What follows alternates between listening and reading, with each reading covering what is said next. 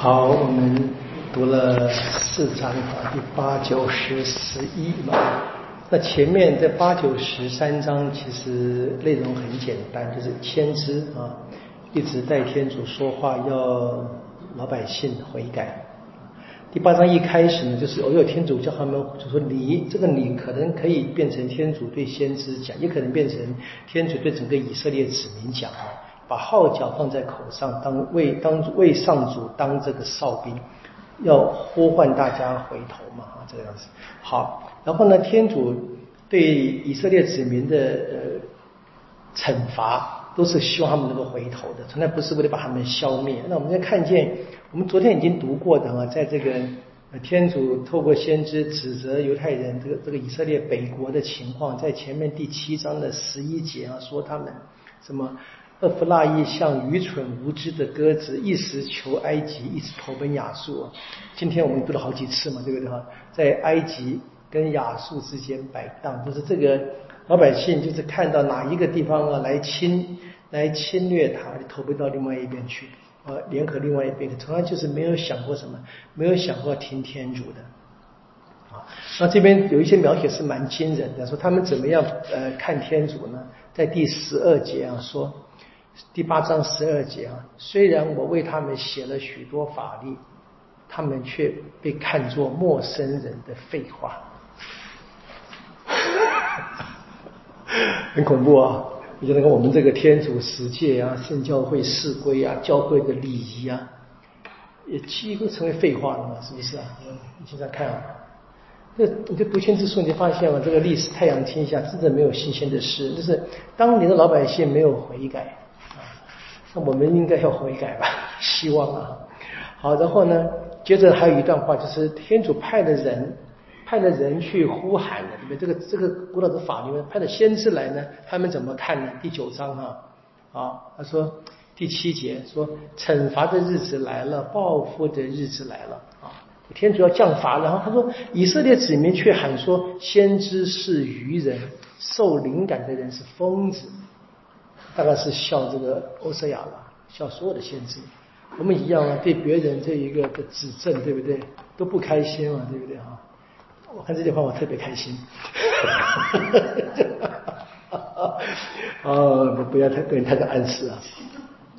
不，的确是的，可以注意到这个，好像这个事情就是一直在人间不断的重复。但我们看见啊，天主怎么看这个子民？就就第第十节说，他说：“我发现了以色列，就如在旷野中发现了葡萄啊，看见你们的祖先，就无花果树上看见出熟的果实。你可以，这当然是喜乐。天主看到人民是多么的开心啊！本来啊，可是可是那，怎么样？马上就转了变了。可是可是你们的祖先呢？怎么样啊？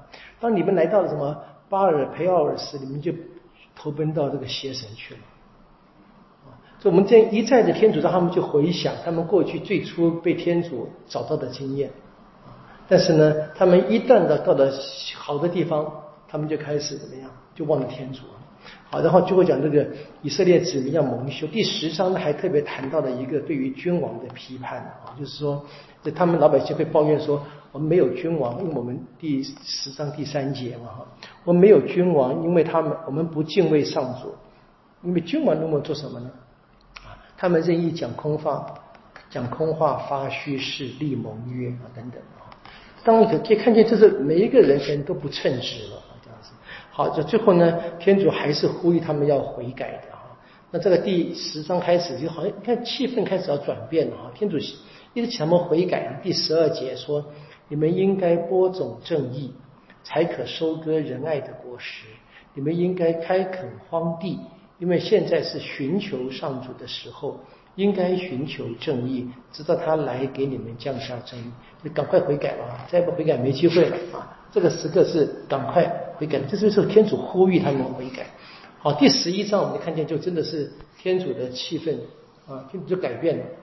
啊，先是第一段是叫老百姓去回顾他们最初跟天主来往的经验啊，接着是呢天主怎么样？他继续的在现在在他们快要亡国时，这北国哈快要亡国时，天主对他们的一些招教。那前面一开始描写说这个天主啊对以色列出行的慈爱，说当以色列尚在童年时，我就爱了他；从在埃及时，我就召叫他为我的儿子。好，这个是很美的一段。我们知道这个后来会运到这运用到这个耶稣从埃及回来的故事了，就把埃及上次把我从埃及召回来，那么一样。好，这边谈的是在在埃及放的地方，谈到他们应该去回顾的以色列子民要回顾他们在埃及做奴隶，然后被天主拯救的经验。当然，天主召召了梅瑟们，告诉让梅瑟告诉百姓，我们的天主要救我们。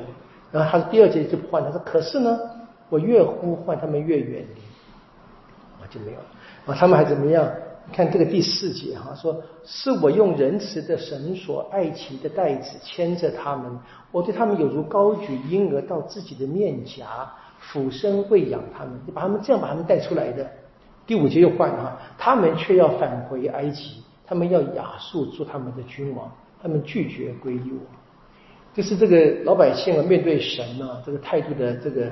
来往的转换嘛，哈，好，你看这个很有，下面这个第八节开始更有趣了，就是更有趣这个描写的情况啊，好像这个天主，好像就有的跟人是有一样的情感会改变的哈。他说：“厄弗拉因呢，我怎能舍弃你？以色列，我怎能抛弃你？啊，我怎能使你如同阿德玛，待你如同泽波因？啊，我的心已经转变，我的五内已经感动。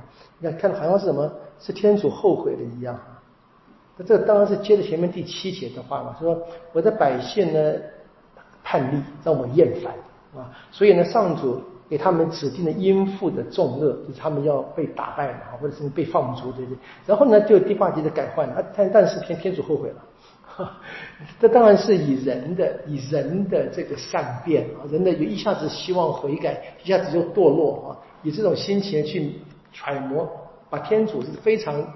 迷人化的描写了，这当然是你可以可以看见了，是在那个时空的限制之下，我们的确是我们我们都是从我们人的经验啊，去去揣想天主的。但我们我们慢慢要把这个要要能够把这个人的消极因素拿掉才行了。好，但这边看见天主，你说天主的心改变了吗？天主他没有改变，就 一直爱老百姓的啊。天主连惩罚老百姓是为他回头的嘛。但是呢，现在的写法是这个样子啊，是他是以他当时的当时的这个这个人的想法，用人的经验去揣摩天主，好像跟人一样啊，会会发脾气呀，会怎么样，情绪很多，对不对？但是呢，我们知道那个是在在那个时空的限制下的人的领悟，我们今天就可以改变。那第九节是最我们常听见的话嘛，是因为什么？我是天主，不是人啊，我是你们中间的圣者。不是服于你们城门上的仇敌，说不是要要杀害迫害你们的，说我是怎么样，要不断的领你们回头的。那我们知道这个故事，后来你就可以发现，会在欧西亚的生命上面，他把那个呃不忠的妻子娶回来嘛，就一样。这个这个最深刻的一个表达是这样子的。我们读下去会发现，这个继续的这个天主的表达。就我这边这边这边是个好的例子了。我们知道。这这样的描写的天主，天主好像非像一个人，很像一个人啊，或者我们就是说是一个比较好的人啊，对不对？最好的人这样子。但是我们知道，天主远远超越人的啊。那这个描写是因为这个当时以当时的时空之下，在那个环境里面的人，旧约里面，在欧塞亚先知那个时代背景，他们对于神的理解。用他们人的方式投射，我们今天还常常会有这个样子的。我们最简单的例子就是，我们知道我们可以把这个圣母像或耶稣像，对不对？做成长得跟我们一样，对不对？嗯，这黑人的母圣母就是黑黑圣母，对不对？当然，那是一个就是我们人的这个想法就太太，但天主也不会说完全禁止。让我们要明白，这个在做类比的时候啊，就是。有很多是跟我们相同的经验，而且要超越我们人间的限制，才能够真正类比到去理解天主。那把天主跟人拉得那么近的话啊，会有危险啊，就得不断的明白，我们的确是我们没办法，我们是人，我们以我们现在的情况去去不断去理解天主，在理解天主的过程，透透过生命的经验去感受，然后呢，去接受恩宠，再把我们人间的这个限制要去除掉。去看天主跟我们人有多么的不一样。我们回想那些我们常听见的话，说天主的心思啊，跟人的心思不一样啊。天主的想法跟想法不一样。那么看天离地有多高，天主的能有多高，有多远，这个可以去帮助我们去明白，这很小心的啊。这边是一个例子，看见欧西亚，他大概也是一样。如果天主看着，天主跟他说：“我才不是呢，我一直爱你们。”哪里有发？好，希望各位可以懂我在讲这个东西，有点像是自言自语，不过像这样。我们明天会把这个呃最后的三章就结束欧瑟亚非常美的一段先知书。我们明天继续哈。愿光荣归于父。及子及圣神，起初如何，今日依然，直到永远。阿门。因父及子及圣神之名。好，谢谢大家。